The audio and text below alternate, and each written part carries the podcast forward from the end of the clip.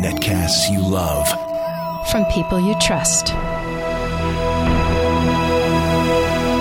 This is Twit.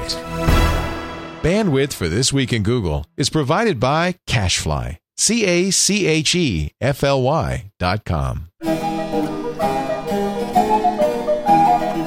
This is Twig, This Week in Google, episode 88 for March 30th, 2011. My Cloud Girlfriend. This Week in Google is brought to you by GoToAssist Express. If you're in tech support, solve problems fast with the leader in remote support software. GoToAssist Express for a free 30-day trial. Visit gotoassist.com slash twig. And by Squarespace.com, the fast and easy way to publish a high-quality website or blog. For a free 14-day trial, go to squarespace.com slash twig. And by MailRoute.info. MailRoute is a secure hosted service that filters virus and spam for companies of any size. Save 10% for the life of your account by visiting MailRoute.info.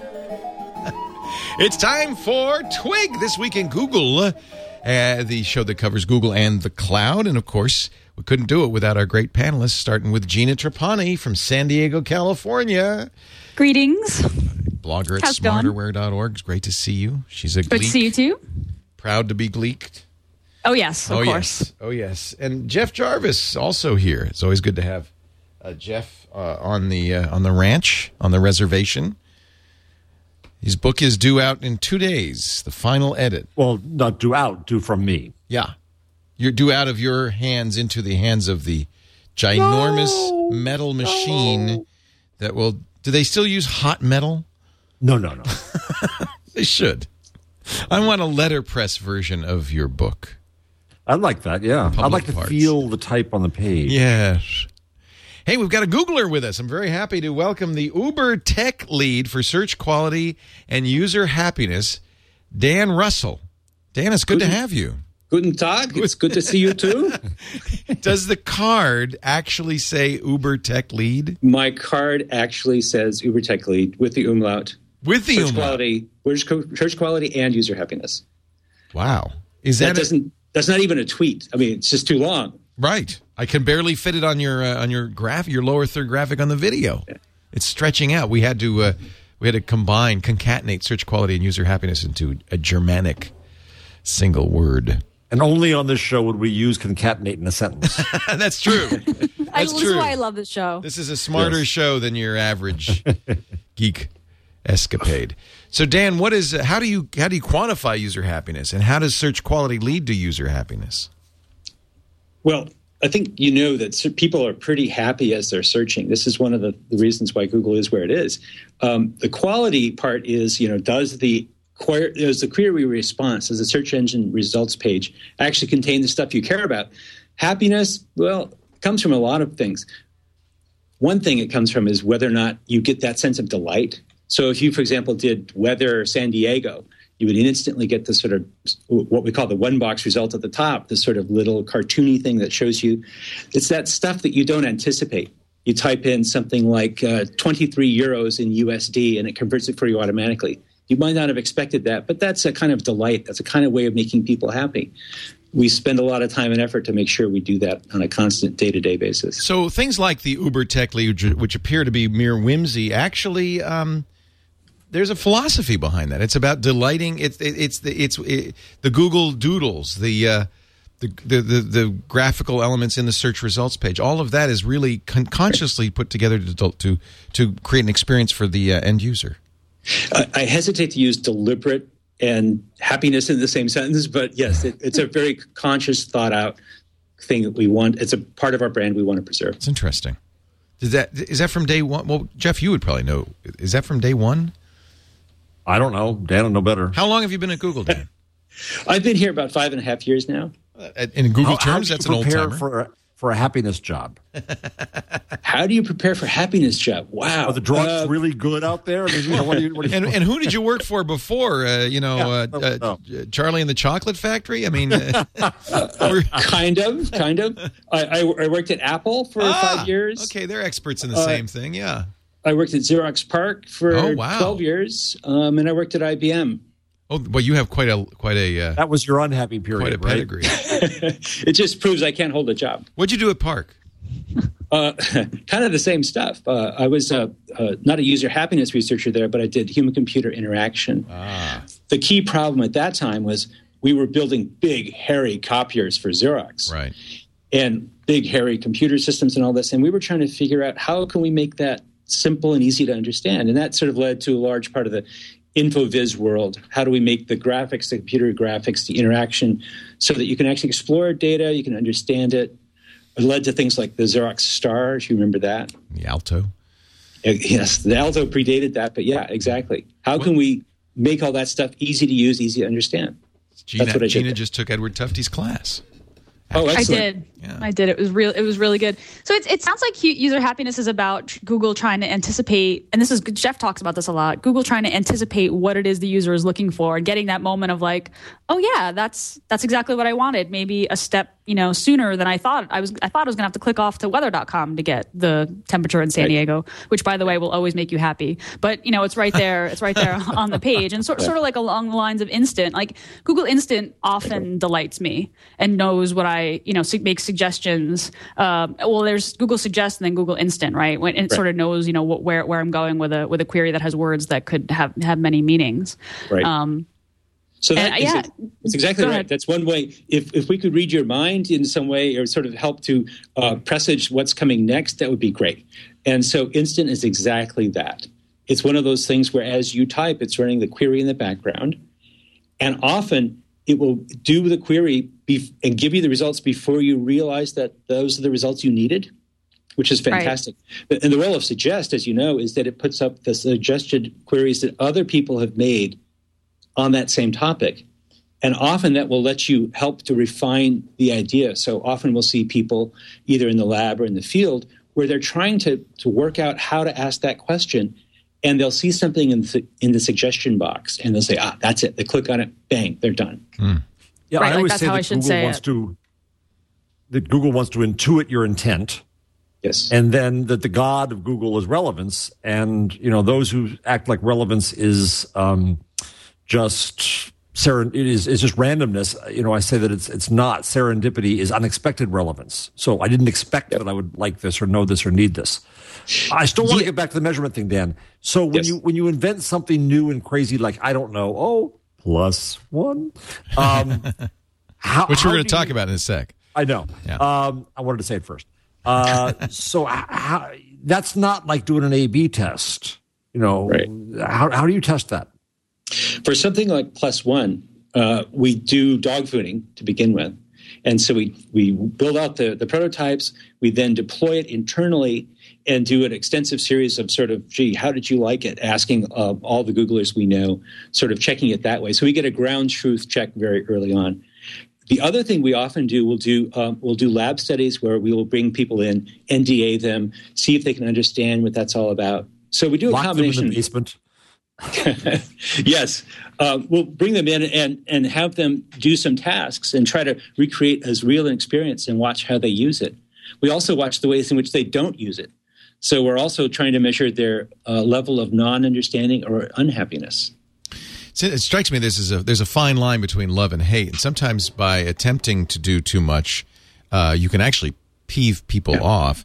And I think there's a little bit of a drawback to testing it on Googlers. I think that this Yes. is one of the criticisms that Witness Google often gets is that uh, the in-house tested stuff often Googlers are not are not like you and me. they are not representative of the general population. you know population. what? They probably right. are like Gina and Jeff and me, but they're not like real people. They're not like real people. That's Yeah. that's a key idea, actually. So part of my job is actually to get out of Google, get out of Silicon Valley, and go other places in the country and other places in California. So uh, a couple months ago, I was in Merced, Mariposa, Eastern California, interviewing people there, seeing how they understood parts of the Google user interface, the parts of the Google experience. So you're absolutely right. If you ask uh, nine out of 10 people here in the Valley understand what a file structure is, Right. That's not true in the rest of the United States. I'm not sure I understand it, but you know, uh, we've said I've, we've said this a lot on this show is that what Google needs is not more computer scientists, but more social scientists. Yeah. It's ki is that kind of what you are as a as a hybrid?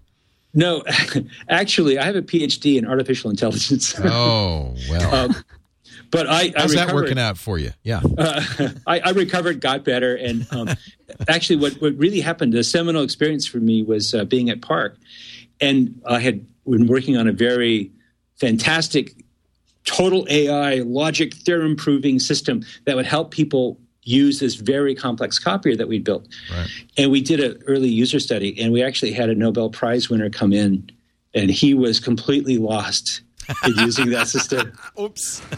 yeah, it was. This is my uh, on the road to Ephesus moment, uh, Yeah. and and I realized that you could have the most fantastic AI in the world, but if the interface doesn't communicate what it's about, doesn't make sense, you're lost. Yeah. So that was really the moment I sort of switched from doing AI to doing HCI. And that's when I started realizing I, I needed to understand the humanity of it and how people really thought what they really understand, what they like and what they don't like. Little side note: uh, at four o'clock this afternoon, we're interviewing Ray Kurzweil, another AI legend. Uh, Hmm. Right. I wonder what his road to uh, Ephesus was. So um, let us. Uh, we're gonna. What we're gonna do, Dan? You're here. If if you guys want to ask Dan some questions, we have a lot of Google news as well. Um, I guess I, I'll I'll leave it to you, Gina and Jeff. Uh, you you you want to quiz Dan some more, or uh, include him in the conversation? Let's talk about plus one, for instance. Yeah, Yeah, why don't we let's start talk about there? plus one. I'm wondering if Dan, how much Dan was uh, involved in that, and um, whether you know we should chat about it while he's Let- with let- us. yeah, let, let's let's briefly discuss what it is. It sounds like you can dig Google search results, basically. Yes, you can. Um, b- basically, plus one, uh, just to let you know, I was not really involved in that. Uh, I certainly know what it is. Uh, and in calling it the sort of digification of uh, results, you know, saying that you like a particular result uh, so that you know shows up higher in your next next time you search for something like that. That's basically what it is. It is an effort to try to take advantage of the global network of people and what they know, and try to build that in uh, a little bit more. We realize that that's an important part of our, our online experience. How can we how can we do something with that? Now, wait, does it show up? I don't see it yet on the Google on my Google results. Is there a little you thumbs go, up? You can sign up in, in the lab. ah, Yeah, you have to opt into the experiment. ah, So that's actually a good point because we do a lot of experiments about different kinds of things. We're constantly changing the UI. I, I guess people know this generally, but we're constantly running hundreds and hundreds of experiments on, on live traffic. And this is one of them. And in this case, you can opt into it. In many cases, we're doing things where we move things around or change the colors or the layout or something. don't tell me. I know. I've caught you doing that. It's true. It's true. So you do it to some of the users, a subset of the users, and see what happens. That's right. We do it for uh, we do a random uh, a random selection. So it's like a one percent or a five percent or something like that, and it's basically all random selection. Yeah. And so we by that we can tell whether or not with the change we've made actually is a positive change or a negative change, and that's another important aspect of what we do. So we do things like lab studies, we do field studies, and we do live traffic studies. Matt Cutts says uh, uh, the, the address is google.com slash, slash experimental. I've been trying to find it. Okay, good. Google.com slash experimental. Hmm. So, uh, how do you get metrics? Did you are the metrics Dan on how f- uh, speed? I mean, you're not watching people. You're not doing eye tracking on on your users out there. How can you tell what kind Well- of result you're getting with them? we we have a lot of, of sort of secret sauce analysis on that so i'm not going to tell you a lot of details about that but what we're doing basically is seeing whether or not people are successful at completing their task now we don't always know what their task is but we do have measures that tell us that the experience is going well for them it's in essence we're trying to see if you're in a flow state if it's working Oh. Ah, Oh, Oh. flow is the word. flow is the word. The word. we don't exactly have a flowometer, but we do, we do have a, uh, ways of sort of seeing whether or not things are clicking along well for you, and you're going from smoothly from thing to thing to thing, and that So it that's is a little basic- bit of timing, kind of, sort of. yeah. That's a good way of thinking about it. Yeah, it's Making it's also me things like uncomfortably looking- reminded of my my um, urologist, but we won't go there. Okay, so I've is- turned it on now, and so I see a little. This is interesting. I see a little plus one box. Yeah. Now, how it is now? uh, You know, I've seen this before in, within my account. I can rearrange search results. Uh, but this is not the same thing. This will say to whom that this is a better result, for instance, than others. It's basically um, well, what we're doing right now is it's just affecting your results, but you know, in general, you can think about you know we're going to be using this information to help uh, potentially change the way in which we think about uh, assessing relevance. But uh, You don't have a bury point- button. A good news. A what? A bury button. That was what pretty much killed uh, Digg. Oh, oh, oh, oh right. no, Right, a dislike dislike. No dislike. minus minus two. that's right. Yeah. Yeah. Is right. this No, we part don't have of the Matt Cutts uh, world that is trying to find more signals of quality to improve search results? Yes, Is it- this it- us helping it's- Google? it, we, we're constantly looking at many, many factors to improve quality. If we can figure out some, you know, that every third character, if it's a consonant, improves the quality, that's something we'll try to discover with our data mining and our experimental studies. Uh, Matt also points out in the chat room that you can block results, guys, by clicking on a result and then clicking back. And there's the Chrome extension to block sites, and I presume that's more data for you as well as to what problem sites there are. Right, that's right. Yeah. So that's our- an our- our extension you have to add, of course. Yeah, that's right. So w- our goal in all of this is try how can we make the, the search results increasingly relevant to you? And if we can make it relevant, more relevant to you by using a plus one signal, that's fantastic. This is all part of our, our goal to make you happy. Yeah. So my so I I totally understand that and I think this is cool. I think I think from from a user perspective though it makes me feel like I'm so confused like there's starring, there's bookmarking, mm. there's sharing and liking and reader. There's Well, I mean and and I get different results depending if I'm logged in or not. You have to be logged in for this to make any sense. Yeah. Right. But when I mm. when I log out, I actually get different search results. Right. Like my profile's on top when I'm logged in. When I'm not logged in, it's down towards the middle of the pack. Which Right. actually is When you- nice. It wasn't on there at all before, so I, I I appreciate you at least giving me a profile. That was Matt, not me. Thank you, Matt. Thank you, Matt. For a while, No, I, when you I actually log out- asked Matt about that, and for a while, Matt said, "Oh, you're a celebrity. We don't put your profile in search results." Yeah, yeah. Thanks. Matt has has the smoothest Yeah. tongue. I know he, he's so charming. He Oh. can make you feel like a rock star Thank while basically you. saying no. Oh, so me and Mick Jagger, we have the same issue. Thank you. That's right. Yeah. Well, I think this plus one is, is you know it's an experiment. I notice you can only do it one experiment at a time if you go to uh, that google.com slash experimental. That's kind of cool though. There Yeah, are it other had, it had a pretty too. big launch for a, an, an opt-in experiment, right? Because those experiments kind of update fairly fairly often, right? I, I guess I guess some get more attention than others.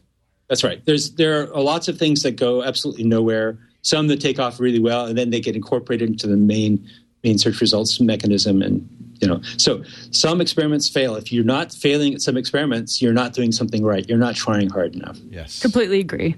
Yeah. Whereas completely. Lady Gaga said, "If I'm not standing in Marissa's shadow, I must be off campus." something, something. It was like that though. It was the, It was something like something, that. something like that. Yeah. Right. it's it's worth knowing that we we run like I said hundreds and hundreds of experiments, and I would say the vast majority of them don't work, and that's okay. But we learn something in the process. We learn things that don't work, and so we can try to design the whole experience, design the visual uh, affordance, of visual appearance of the page, the way things flow from one property to the next. So all things start to work together to be better. It's very cool, actually. I think it's, I, I love seeing uh, a little bit behind the scenes of of the process because this is such a difficult uh, a thing to do uh, and so challenging. You know? It, it is, and it, from my perspective as a, a researcher on this, the challenge is both at the very large end, where we look at, you know, say, millions of interactions in, through logs, but also looking at the personal, one-to-one kind of end of it. Uh, for example, uh, I've been interviewing people about how they, for example, use the advanced search page, and I, I've had people say, "Ick, ugh, I hate this." Unfortunately, that doesn't show up in logs. Right. And so part of my job is to bridge the qualitative behaviors we see in the field, the people saying ick or saying they love it, and then being able to go look for evidence elsewhere in the log behavior. So We, is we need an HTML5 problem. element that can grab user, you know, facial expressions when they when they. Oh, that'll be good. Google would like to watch you while you look at this page. Say yes or no. You know, uh, there's also a big issue of unintended consequences because Yes. Google is so big and so powerful. I'll give you an example. Amanda Hesser wrote an interesting guest uh, blog post. I think it was on TechCrunch. Uh, she's a she's a recipe uh, writer uh, and wrote a great cookbook for the New York Times. Um, and she pointed out that billions of recipe searches a month on Google, billions. It is simply the largest, most influential uh, arbiter of how to cook food in the world, much more so than any food blog or than Epicurious or any magazine. And she said, you know, Google recently made a change, seem a seemingly sensible change to the recipe search. You can constrain the search based on ingredient, amount of time to cook it, and uh, I think there was a third constraint. But she said this has an unintended consequence. People are going to make worse food because it it it artificially promotes sites that have the manpower to put this metadata into their p- recipes, and the, and the simple cooking blogs that just have great recipes are gonna are gonna be left out with this kind of thing. You must pay attention to these kind of unintended consequences, but it's very hard Yeah. to predict. It, it is. Um, the, the good news about that particular thing is the microformat syntax is relatively simple to do. So the amount of manpower it takes, person power it takes, is really small. I mean, you can go in and just very quickly edit that uh, HTML and just add it. very Yeah. Dan, but she also that's- points out that there the the, the longest cooking time is an hour. So in, in this constraint, she says. So Yeah. let's say you want to make cassoulet. There is Right. no cassoulet that takes less than four, four hours to make. That's right. Or, or a decent loaf of bread. Right. Right. Same so, sort of deal. so she found a lot of cassoulet recipes. There's a one minute cassoulet, Right. but it wasn't cassoulet really. Crunch, crunch, crunch. And there's also SEO issues where people will, art, you know, artificially change the calories or the cooking Yes. time, lie the- about the calories, things like But that. But that's you know we have SEO for absolutely everything. I'm not surprised we have SEOs about kcals as well. Right.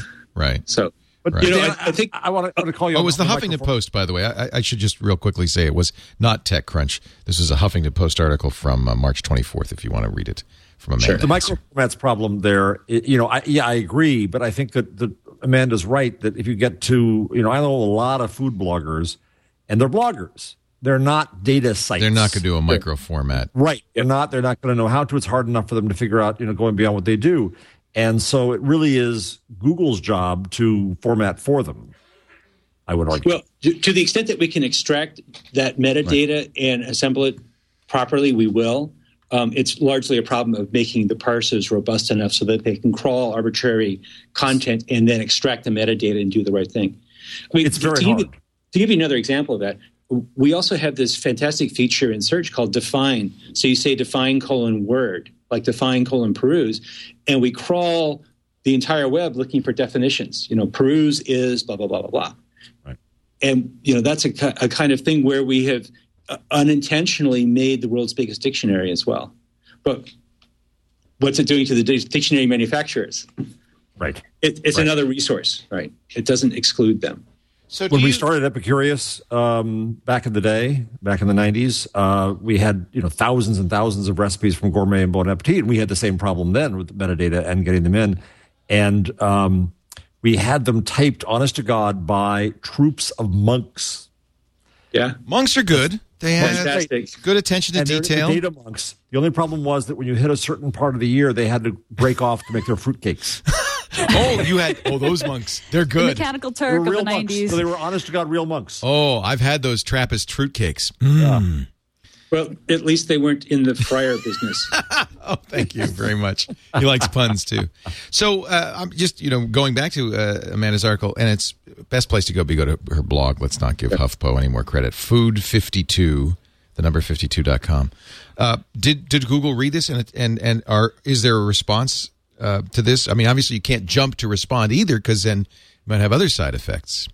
No, I, I personally haven't read that blog yet, but Yeah. uh, there are many, many blogs on Google, and I can't read them all. I, I try to stay busy on on top of stuff, but that particular one I don't know about. It's an interesting I- indictment of uh, of and and, it, and I only bring it up because it's about unintended consequences. I'm sure Google with with every intention of improving recipe search, uh, you know, made added these three parameters.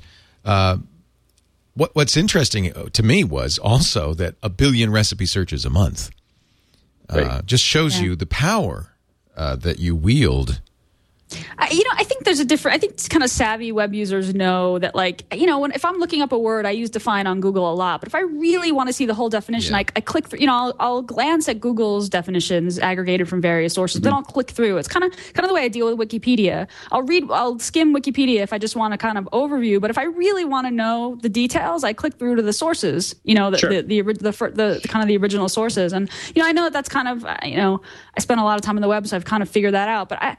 I don't know. I think that that's part. That's something that users should know about too. By, like, the, by the way, Google did Absolutely. respond. Kavi, uh, who is in the, he says, I'm the project product manager at the Google Search Quality Team and was one of the people who helped create Recipe View. Long, thoughtful response.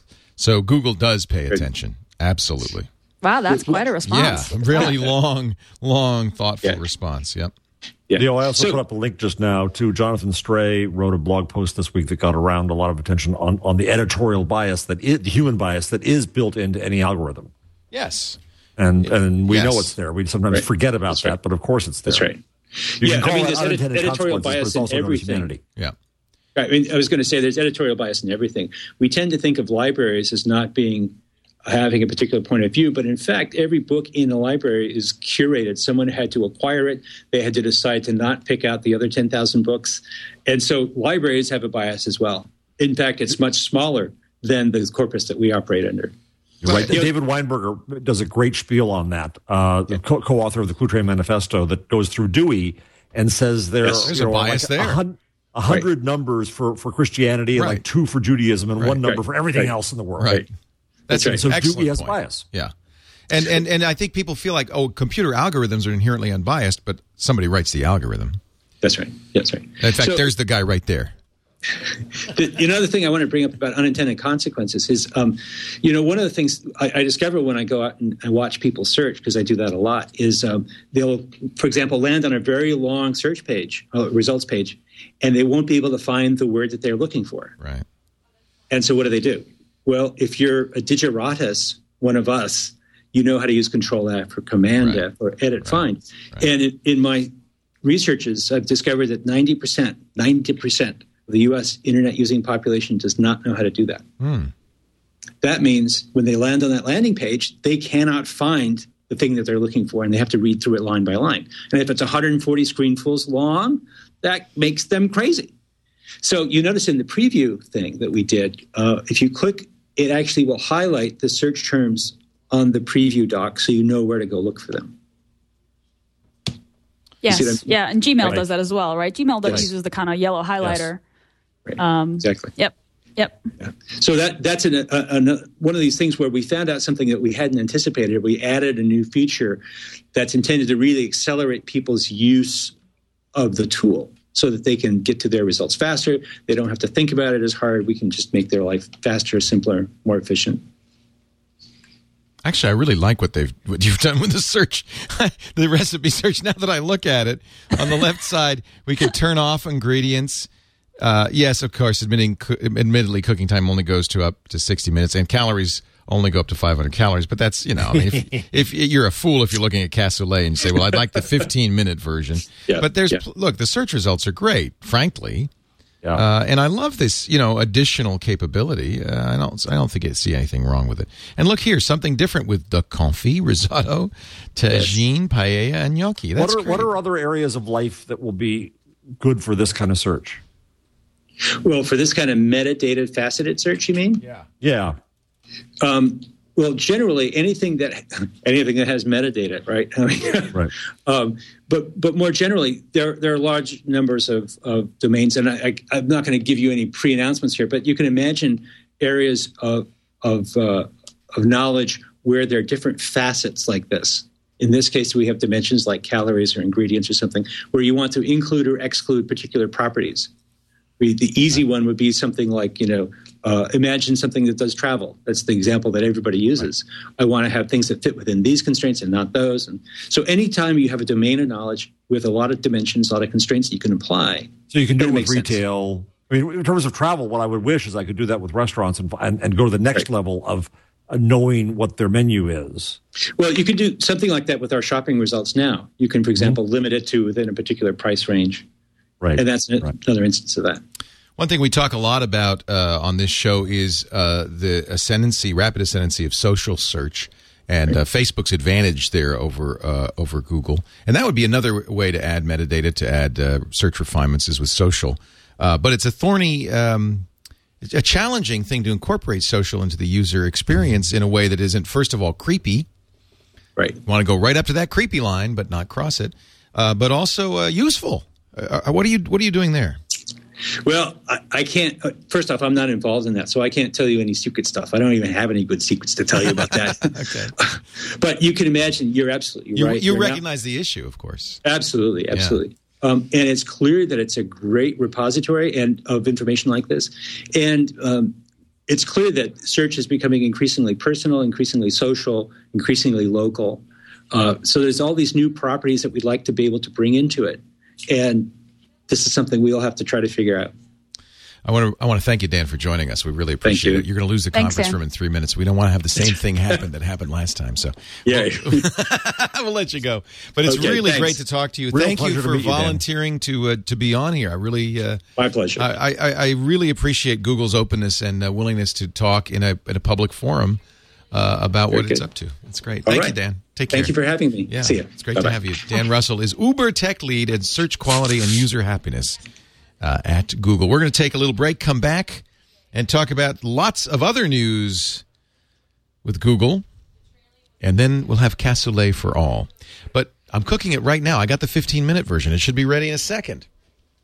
But first, let me talk a little bit about GoToAssist Express. Those great folks who make it possible to do remote support without tearing your hair out. Anybody who supports family, friends, or does it in business, supports clients, colleagues, knows how challenging telephone support is. And you don't always uh, have the ability to go down the hall or across town or across the country to fix the problem. So this is where GoToAssist Express is so useful. Allows you to do remote access to the problem, fix it yourself without walking somebody through it, and it is incredible. If you're on the phone with somebody, you send them a link, they install it. 30 seconds later, you're in Mac or PC, completely cross-platform. Fix a Mac from a PC and vice versa, um, and and and just the easiest to use. Uh, first of all, it's fast. Nobody's going to use a remote support platform. No, no tech person's going to use a remote support platform if they have to, you know, move the mouse and wait as they watch the pointer go across the screen. This thing is is just about as fast as can be.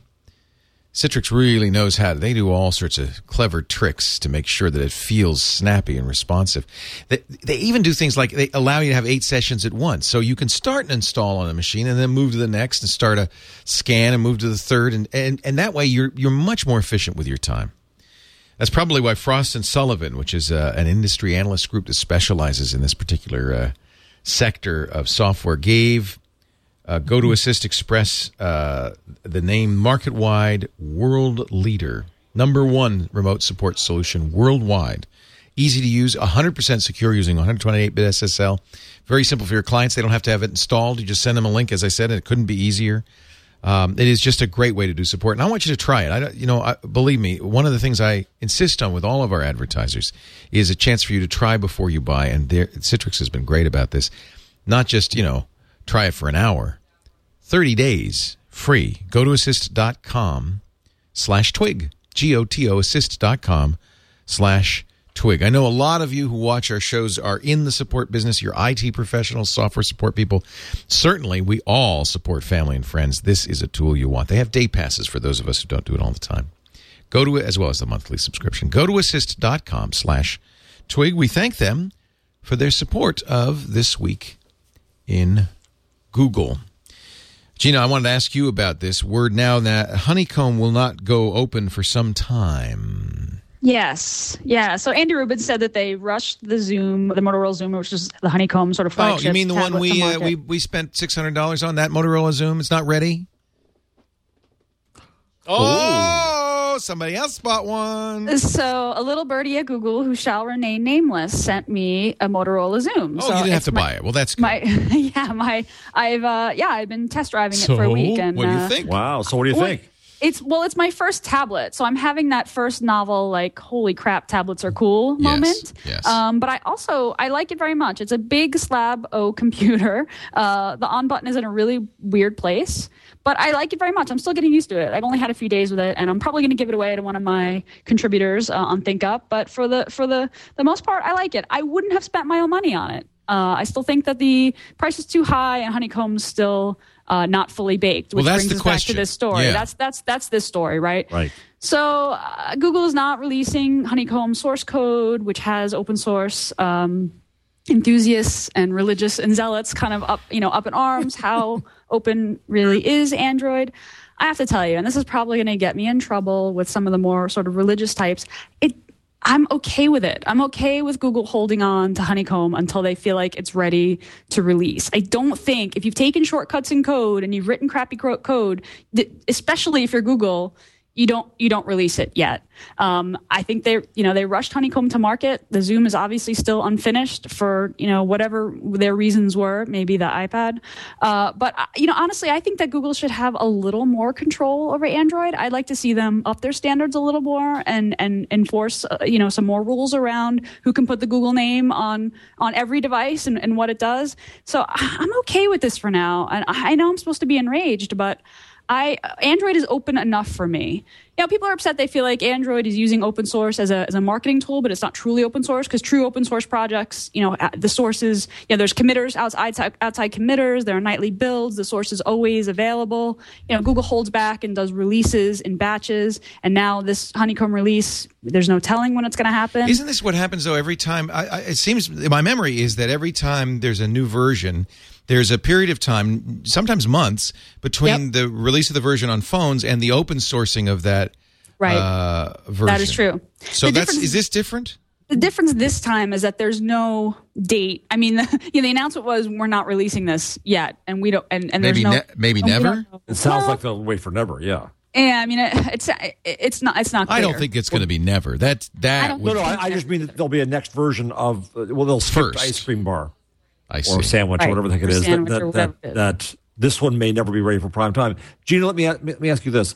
You- You know, in the older days of software, the choice that was you always made was whether you used it inside your enterprise, then you could always fix it. If you had to shrink wrap it for others, it had to be of a higher quality to Right. support. Is that Right. true even in something like Android? That that that okay, fine, we can make the Xoom work, we can work with Motorola, and it'll fine, it'll work. But if this thing starts propagating against other devices, we could have a lot of problems. I think It's even not more high so for that. Even more so, right? In phones, it's even more so. Yeah, and that's the company line, right? Is that releasing this code would, would create a bad user experience because folks would start putting it on devices and it's just not ready. They took shortcuts uh, and they, and, it's, and there's code there they they don't want to release to the world yet. It's a big deal when you put code out there, especially when you're Google, you know, because everyone's going to grab it and start using it, and and and you don't want bad code to kind of kind of propagate. Well, and Uh, they all, Andy Rubin also said that we did it for a tablet. We didn't want to think. This is a quote from Bloomberg. We didn't want to think about what it would take for the same software to run on phones. It would have Right. required a lot of additional resources and extended our schedule beyond what we thought was reasonable. So we took a shortcut. In other words, they said we're going to make it f- available for a tablet, Right. but it's going to take a while to get it ready for phones. I don't. I agree with you, uh, Gene. I don't think that's so awful. Yeah, I, I don't think that's so bad. But you know, you have someone like Cyanogen. You know, he he would have grabbed Honeycomb and had made it ready for any. You know, you could try it on your phone if you wanted. If if the, if the compatibility to smaller screens wasn't there, it would have been a crappy experience. It would have been bad. You know, a, a So which bad hurts PR. Google more? Holding it back or putting it out as a crappy experience? Uh huh. I would say I would say it, uh, they should hold it back if it's not ready. Yeah. Yeah, I, I kind of I kind of agree. I mean, I uh, think so the- they're walking a really Apple. interesting line here. It, it, Uh. especially since it never really is fully open source in the sense that you can't go to GitHub and download Honeycomb. You couldn't go to GitHub and download Gingerbread. You couldn't do that with any of them until Right. Google officially dropped the code. So this is no different. Exactly. Well, it's no different. Only that it's not it's not clear when it's going to drop. I mean, normally it drops after the first you know devices that run it you know come out, and there's an expectation that's coming out, and you know the ROM community is ready. Uh, so you know people are upset because they feel like this sets a bad precedent, and Google's grabbing more control of the source, and and they're not contributing back upstream to Linux the way they should. They're not they're not behaving sort of like Right. good open source community members. Uh, you know, I think Google just needs to make Android a really good experience. I think they need to do what they need to do in, in order to, to to achieve that. But they're walking a, a, tough line, and I think they're they're doing. I mean, I don't think anyone's really done this before, uh, so they're sort of blazing a new a new path. It doesn't it doesn't bug me, but I can see how some open source uh, zealots, you know, are, are, upset that this is a bad precedent. Open source zealots get upset if you call it Linux. I mean, it's not. I mean, there's all sorts of up. You know, it's not a it's not a monolithic community, and not everybody's right. upset. And some people are, and some people aren't. Right. That's true. Absolutely I would true. say it's pretty clear that Android is not a traditional open source, fully no. open project, no. nor right. has it ever it been. It is not. Right. And uh, Google's a company that makes money.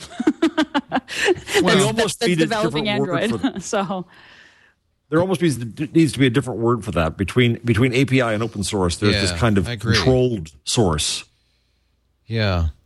I mean, uh, it's, it doesn't it doesn't really bother me. I think Google. I'll tell you one thing: Google's put so much value into open software in so many areas, in yeah. so many ways, that I think you can cut them a little slack on this. Maybe not. I don't know, but it just doesn't feel to me like they're this is malicious. In fact, I think they're being very, very transparent and saying, "Hey, this was this isn't ready." Yeah, I mean, I thought that the real story here was the admission yeah. that you know, Rubin yeah. said we took shortcuts and we shipped this device before it was ready, and we know it, and we're saying it. That concerned that's me. I was like, well, yeah. it's kind of remarkable. It's like, whoa, okay. Google does that. I mean, that's to me. If there's a, if, I'm sure Jeff, you wrote about this, but it's it's kind of stunning how open they are for a, uh, a publicly held.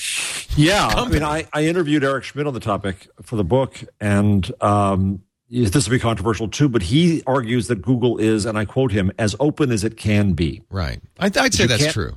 Yeah, and I, you can't make the algorithms open. You can't reveal certain uh, financials beforehand, but uh, that um, uh, you know that, that he says that if you have a problem, you write down the problem and you do that. You know, there's there's a in the Google cafeteria this week. There's a lot of crow on the menu. Um, this is one, and not to go too far afield from this topic, but the FTC uh, if we Yes. to mention that The, quickly, the buzz, the buzz crow. the buzz, Yeah, the buzz they, crow. they did a a um, uh, settlement with the FTC over the privacy problems with Buzz, which of course lasted about a weekend, but they were, you know, as we we criticized them a great deal for them, they were pretty severe. And the admission on Google's own blog of the problems is pretty stunning. Where they just said we screwed up and we did this wrong, and this is what we're going to do. We're going to take our medicine. And I know there was a lot of negotiation behind the scenes about that that I'm sure had a different. I kind of like it though that they just said, "Hey, they threw themselves I on the did sword." too. Yeah. I and did they too. Some of the apologized stuff- again today. An update Yeah. on Buzz. User trust really matters to Google. That's why we try to be clear about what data we collect and how we use it. That said, we don't always get everything right. The launch of Google Buzz fell short of our usual standards for transparency and user control. While we worked quickly to make improvements, regulators, including the U.S. Federal Trade Commission, unsurprisingly wanted more detail about what went wrong and how we could prevent it from happening again. We'd like to apologize again for the mistakes we made with Buzz. We are 100% focused on ensuring our new privacy procedures effectively protect the interests of all our users going forward. That's Alma Whitten writing. She's director of privacy product and engineering. Good for Google. Yeah. I don't want to sound like a Google fanboy, but that's you rarely see people fall on the sword like that.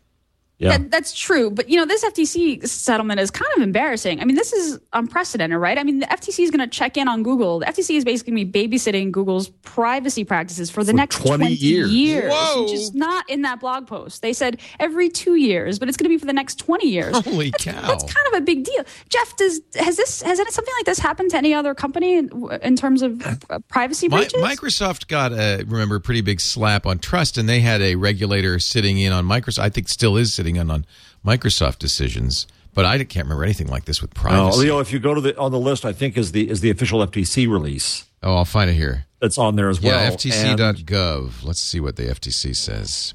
yeah, and you know the odd thing about this one to me is This sounds like the FTC found that it was malicious, deceptive. deceptive. yeah, well, because yeah. what happens was if you if you I forget the, it's fu- it's funny wording because if it's it, I forget what the wording was, but if it says if you click on, you bet this will happen, and no way that'll happen, whatever the language was, uh, a little farther down, and um, You know, the, the odd thing about this to me, again, oh, Here yeah, it is. Sweet. Sweet. On the day Buzz was launched, Sweet. Gmail users got a message announcing the new service and were given two options. Sweet. Check out Buzz. By the way, this is more of that delight that Dan was talking about. Or, Yeah. nah, go to my inbox. You know, I have to admit, the FTC's right here. Nobody Yes, wants to be a nah kind of person. We all want to be a sweet person. Well, what they're really saying is that if you clicked on that, you were still included in Buzz in ways you didn't know. Bzz, mistake. yeah. You know, but the, what, what's not in here is, and I had this problem too. Eleven privacy commissioners, including Canada and Germany, sent a letter to Eric Schmidt about a year ago, advising that Google should not put out betas. Now that shows such a complete That's dumb. misunderstanding of this new culture, where That's the government people think that failure is death because people will come Yeah. after them. You will make a mistake and we may not allow a mistake. Yeah. Exactly. And this whole idea that they're going to open up, and the process of opening up is collaboration, and mistakes are necessary in that process, and it's part of learning.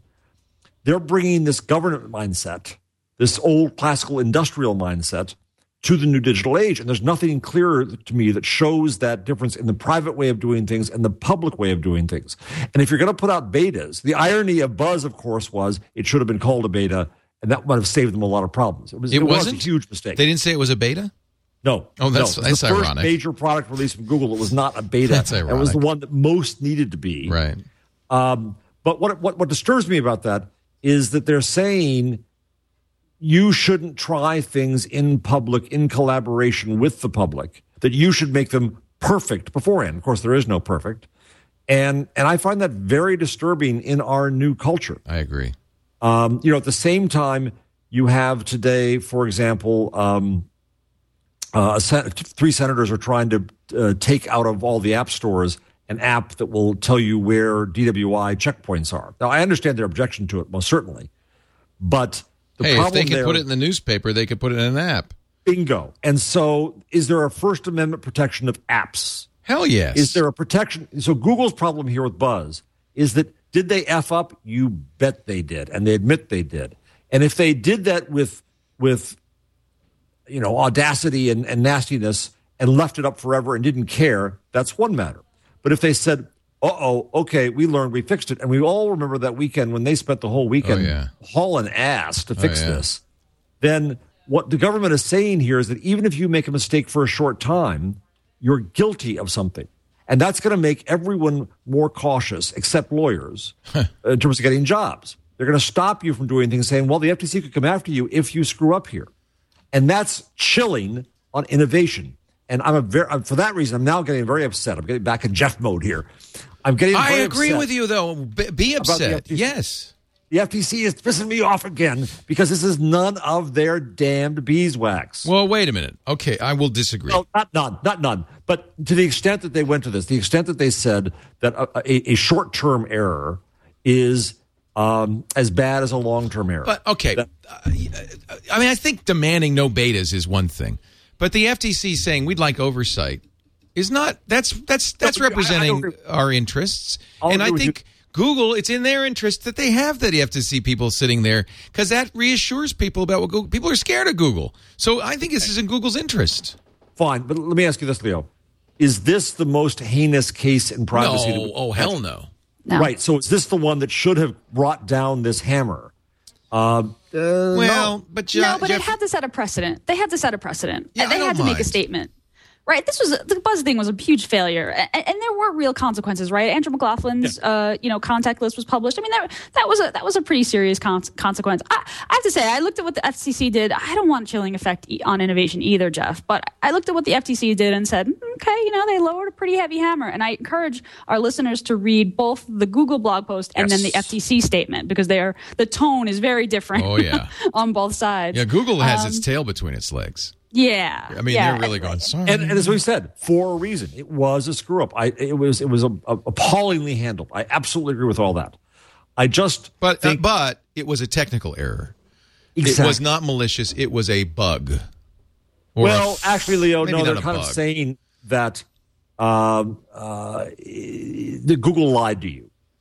That if you clicked on Do you nah, think they? Well, I guess, and then this is a question to an intent that w- we can't answer, and and Uh, do you think that there was an intent to gather information against our will? No, I don't think so. I think I think it was not a technical error. I think it was a human error. But they said Google offered a turn off buzz option that did not fully remove the user from the social network. Yeah. Right. That is colossally stupid on Google's part. Right.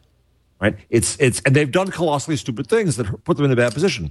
The the uh, uh, grabbing of data from Wi-Fi and Street View. Right. You know, had That no was an, value. that was a bug. That was an but error. But well, even if it wasn't, you know, some say that it was a geek going too far. It had no commercial use, but the damage to both Google and the cause of technology and innovation was great. Google's got to understand that it has this this higher calling, but we also have to be cautious. I think, and I'm going to sound like a libertarian. I'm not. I voted for Obama and Hillary Clinton, but government intervention at this level. Um, I would have preferred a settlement that was more fully private, that Google came up with very open ways on its own, uh, than the FT- FTC now having clear government control over this. That's my- that's my Yeah, problem. But I don't know Went what, what is. far. I don't think that I. I guess I. f- I don't fear the FTC having oversight of Google, and I think it's in Google's interest. To be honest, I think that's one of the reasons Google was quick to tuck its tail between its legs. Is this is something that Google? This is a potential. Uh, um, this is a minefield for Google, and so it's something that they probably really, truthfully welcome. Uh, because that will inc- improve people's trust. Uh, Google has Yes. to have our trust, or Well- they're dead. then that's not just Google. That's the entire industry. And I, and I, you know, I, I, I fear the do not track legislation that's coming up, which will surely pass because do not anything is going to pass Oh, in yeah. Washington. Yeah. But that could be very, very damaging, as I've said on the show before, to the business of media. And so I've been critical of the ad industry that they and media industry that they've been absolutely colossally stupid because they have not been transparent. They've been deceptive. They've creeped people out, and they should have been very different. So, so the issue here isn't so much that Google should have had the hammer come down. The issue instead should have been that the industry should have. Yeah. Well, that's if true. Have standards that if we're, that, that Google and the FT, FTC could have worked together to say we're going to. The positive way to put this was we screwed up, and we're going to turn around and we're going to set a new bar in privacy for the industry. But think how bad it would have been for Google had the FTC and Google looked like they were in collusion. They said, and the FTC said, "Oh, no problem. It's Google. You can trust them." And said, "You know, fine. Everything's fine." Google w- ne- wanted to be spanked, needed to be spanked. And Yeah, I see what you're saying. there's a huge risk if if the FTC doesn't spank them. Much bigger risk than, than having some guy sit there in the in the meeting. Big deal. Send him over to the cafe, have a nice lunch, enjoy. It's a good job. I'd like that job. Can I be the privacy watchdog? I'd like to do that. We're going to take a break. When we come back, there is a lot of news, including James Gosling going to Google, which I think is a huge story. But that's just me. Before we go on, I would like to tell you a little bit about a great place to have a website. It's called squarespace.com, the secret behind exceptional websites. We use it right now for our Inside Twit blog, and it's been such a joy to work with. First of all, so easy to design a Squarespace site. So easy that, in fact, if you go to squarespace.com slash twig right now, you can try it for free. No credit card needed. Just name your site. I mean, literally. Do it right now. You'll have a site in three seconds. Name your site, use a password, email address, enter the letters, the captcha letters, so that they, you know, know that you're not a robot. And now you'll have a site and all the Squarespace benefits: the amazing hosting, the incredible artist design templates that get you started, but then the complete creative control you have after the fact with sliders. You don't need to know any special HTML or CSS tricks. Of course, if you do, there's nothing you can't do. You can make it look like well, just look at the examples. You can make it look like the best looking sites in the world. All of them unique. There's no Squarespace look. And that's one of the things I really like about it. Try it today, free, squarespace.com slash twig. Uh, one of the nice things about Squarespace is because it's the hosting plus the software, security updates and all updates are automatic. Version 6 is just around the corner. I can't wait to start talking about it but I can't. So just try it now. Just do me a favor. You'll be glad you're on the platform. That's all I can say. Seamless blog importing actually from all kinds of websites using standard APIs, movable type, WordPress, TypePad, and Blogger. And true to Google's data liberation front, you can export your Squarespace blog Using standard APIs at any time, you're never trapped.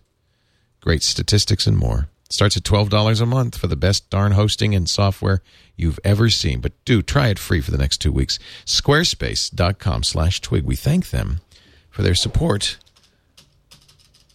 of This Week in Google. Look, I can get skinny and fat. Uh, Put me on skinny, please. Oh, you're gorgeous. Stop it. Aw. So James Gosling uh, is the guy who created uh, Java. Is one of the most brilliant computer scientists in the world. He was working at Oracle. Uh, Oracle, Kind of. Well, yeah, I don't know exactly what he was doing because you know he the Oracle got him when they bought uh, you know uh, when they bought Sun. So it was only I think a matter of time. I think you see a lot. There's been a lot of people leaving, and I think this is just one more person. He was a former vice president at Sun. Uh, he didn't want to work for Oracle. In fact, he called uh, Larry Ellison the Prince of Darkness. okay, well, maybe he wasn't happy. I don't know. I love the bearded curmudgeon developer, a brilliant engineer. Yeah. we should try to get him on the show I, sometime. you know what? You know, I would love to. I would love to talk to this guy. that would be great. He's so brilliant. Um, so I don't know what he's going to do at the Google, but what a good place for him to be. Let's put it that way.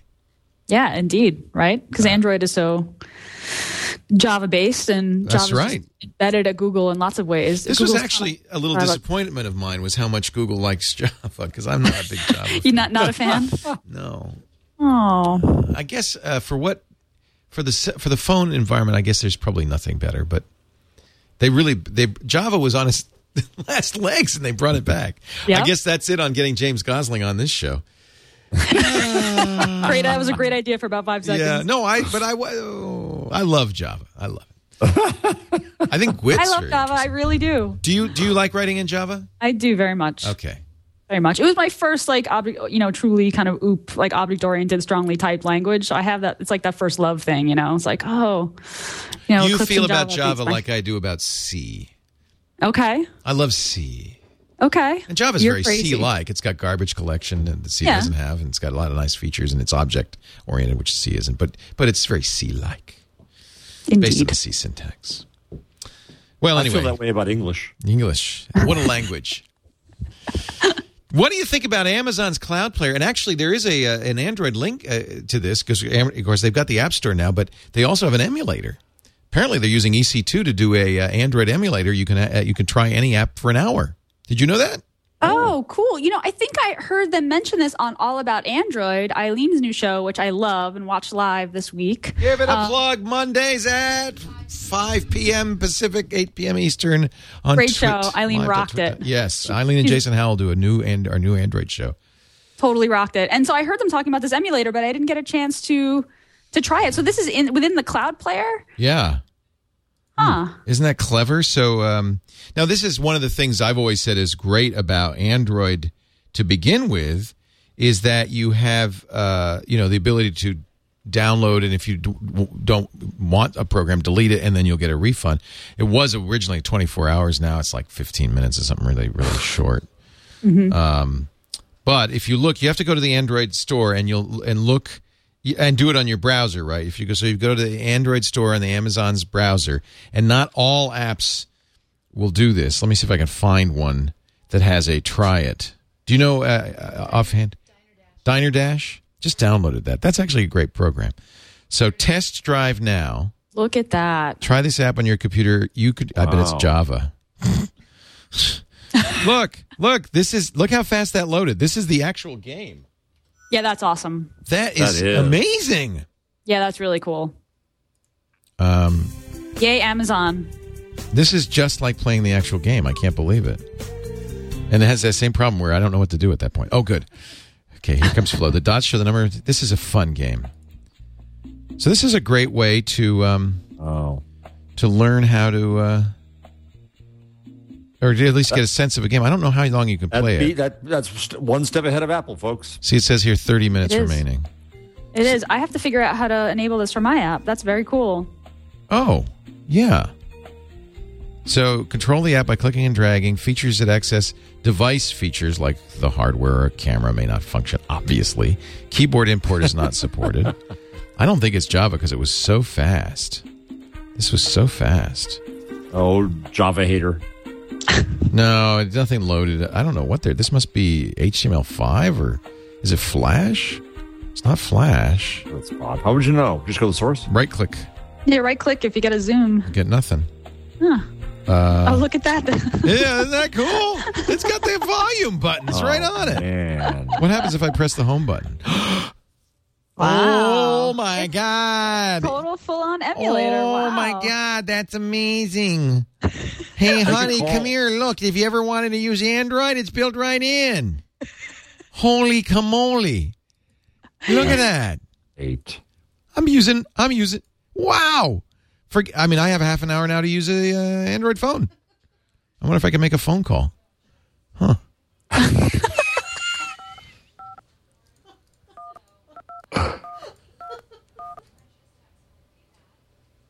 oh, that's weird. It didn't disable the dialer. Okay. Uh, apparently, I'm calling somebody. Wow. Look at that. So is this, this must be the SDK emulator, but it didn't take any time to load. I don't understand how it's doing this. In the SDK, the emulator, a lot of this stuff, phone calls are disabled. As they should be. There's like a rack of, of, of Android phones at the Amazon uh, headquarters that are that, that are making calls for Leo right now. Yeah. Well, we can't get through, but we'll let you know. That's pretty cool. But Cloud Player is really cool. It's like it's you. Sto- you I, this isn't this is kind of an old news story, but it's a new since no, our no, last no, no, episode. no. Yeah, no, it's new. It's just a good story. Yeah, I mean, Yeah. you get five gigabytes free to store documents and multimedia. Oh, If it's you not buy- just. Uh, it could be other. It could Oh, be. it's anything. It's anything. Yeah, so you can sync your And- documents too. I just thought it was music and video. So No, it's no, no, no, anything. no, no, no. This is this is the beginning of cloud storage of anything. And if I buy an an a- album from uh, once a year from Amazon, I get twenty gigs free. and the albums are there for free no matter what. Well, whoa, whoa. So, ooh, uh, ooh, does it I have know. like a WebDAV interface? Is there any interface to it, Gina? There is like a it's a browser based uploader. This is the thing that I didn't like. This is the thing that this is There the must reason why be an I'm kind of- API. I agree. I agree. It's not Dropbox. It does It's not kill Dropbox. See, Dropbox nailed this, right? And no, and Amazon hasn't quite gotten there yet. I mean, the, the the MP3 streaming is awesome, so you can listen to your music wherever you are. That's really awesome. Uh, but but right, it doesn't have the Dropbox client, so it's not this like constant sync. It's a browser based uploader. I'm hoping that it's going to get a little better. Um, but but yeah, it'll scan your entire iTunes library and upload what you want to to it. And if you buy MP3s, like you said, from Amazon, which I always do because iTunes drives me crazy, uh, those will get stored for free. This is It's- huge for them. I mean, It is. It is. Well, So- they, they barely beat out Google, by all accounts, beat out Google and Apple to this. Yep. And what excites me so much about this, uh, going too far, which is what I always do, that's my stock and trade, this starts to kill the networks. You add this to Netflix having a new show that they bought. yeah. You have this ability to watch this stuff Everything's in more changing. places. It's changing a lot fast, and and the whole idea that you can control our um, media and content and bits starts to go out the bloody window. So now I'm just uploading files to this folder. Yep. So there does need to be some sort of. Uh, it'd be nice if it was WebDAV. I bet it is WebDAV if they would just like that. that. They need an app. yeah, but if it's WebDAV, Yeah. then it would just be anything could use it. I, I'm, I'm trying to get uh, Werner Vogels, who's the CTO of Amazon, on the show. So we'll try to get him next week. Good. Look at Yeah, this. that'd I'm be great. Just, I'm so. And now, can I share this with people too? Is there sharing? Yeah, I think so. Yes. Oh, that's a good I question. I actually so. didn't try that. Oh think. man, I'm liking this. I, I just thought I I completely missed the uh, the the real import of this. I thought oh, it's just music. Yeah. No, no, no, no. This is this is uh, Amazon AWS comes to the common man and woman Wow. Yep. For backup. Because Now, now, Microsoft's offering SkyDrive 25 gigs. So there, I mean, everybody's in this business. It's funny. Amazon's getting all the attention. Microsoft's been doing this for months, but nobody's paid any attention to that. Well, Of here's course, they don't question. sell any music. Does this Right. compete with Chrome? Chrome OS. I think it, it enhances Chrome, right? Because all your stuff is where you need it to be. I mean, similar similar to Dropbox. I mean, you can listen to your to your playlist. we kind of had this. We kind of had this conversation uh, on MacBreak Weekly. I, I think probably Google welcomes this. I don't think this is a competition. This it, it's empowers Google. They don't. They didn't want to sell. I mean, they did talk about Google Music, but I think they didn't really want to be in the music business. Let Amazon do that. Right. Um, I don't think they really care if Amazon has a as an app store. That's good for Android. Look at that emulator. That's fantastic for Android. Let let somebody who knows retail, knows how to do all this, do that. And Google doesn't make money particularly that way. Yeah. Uh, although they do now have in-app purchases. I wonder if they're going But, to but take I'm asking something else, though. Yeah. If you look at that emulator Yeah. and you realize that you could run programs on Amazon, I guess what I'm asking is, does Amazon at some point get the ambition to have an OS? What, mean, what do they need an think it's OS for, right? I mean, they just have a UI. You have Because they love control, right? They love to be able to be. They're rather Apple-like. I'm sorry, I'm listening to my music. And uh, oh, this is so cool. Wow. Isn't it? There now there don't please try to analyze why I played another one bites the dust. Apple. Apple. Uh, very interesting. Wow. Uh, wow. Good for you. I'm glad. So are we going to see Google Drive anytime soon? Is that the? We, I mean, there's been kind of rumors about a G Drive similar, you know, that offers something similar to this for a while, right? And Google Docs has sort of uh, touched this line a little bit. It'll be interesting to see uh, what that offering The, will be like. the other thing is, one of them better buy Dropbox fast.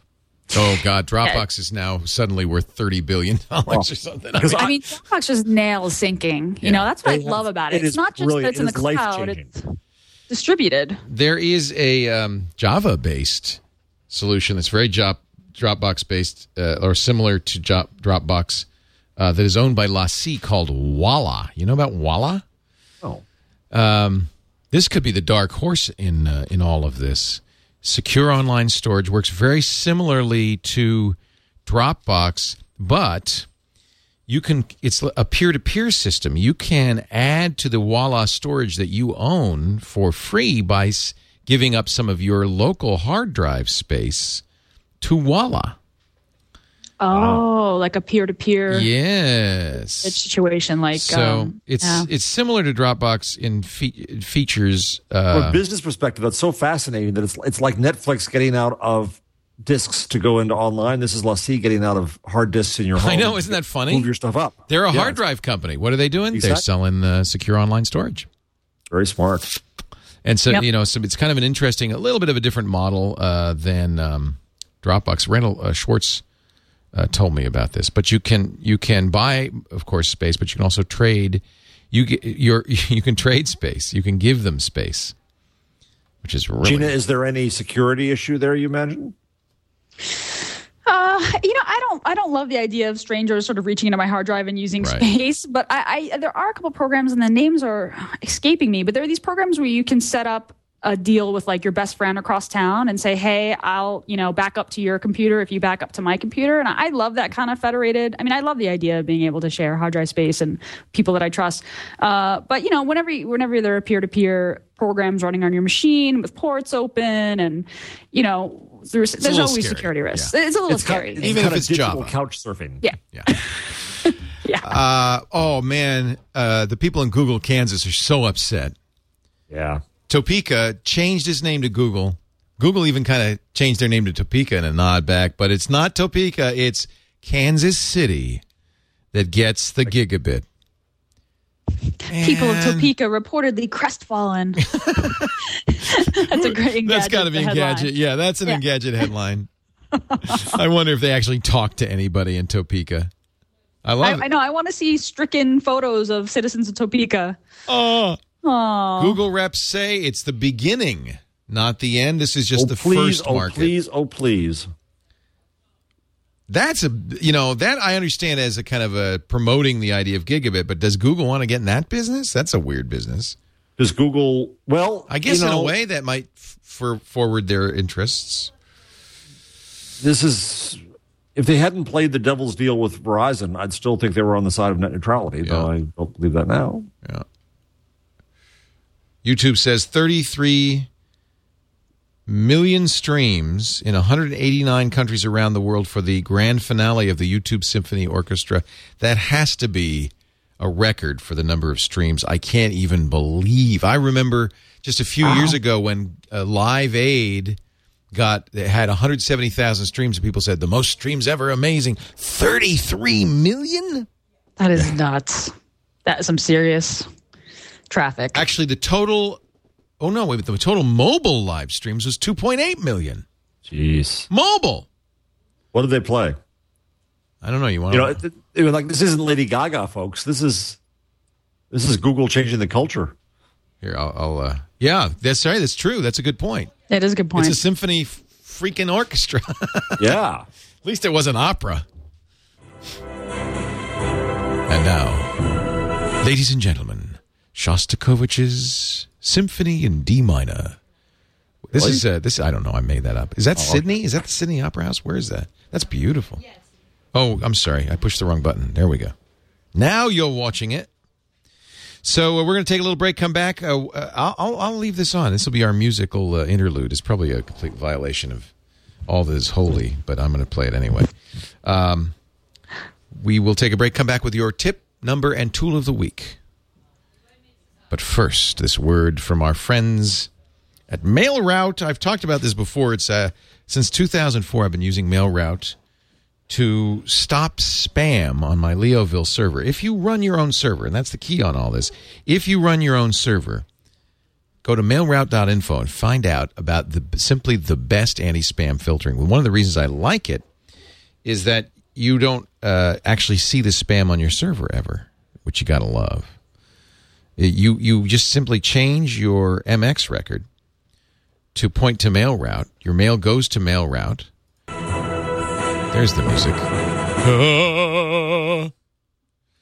It goes to mail route. They filter out all the lumps, so you don't have to see them, and uh, comes back to you spam free.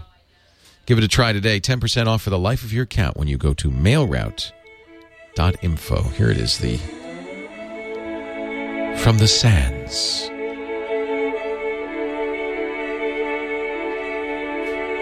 To the seas. So the the uh, the YouTube Symphony Orchestra, the whole idea was like these people um, played the individual instruments on on YouTube, and then they put it all together. I think so. to the yeah, I think so. All right, let's jump ahead. Nice organ. So then they bring them all together later. You know, obviously they're now all in the same place. That's the cool job. Yeah, Phantom of the Opera time. It's a giant pipe organ at the Sydney Opera House. 33 million people watch this?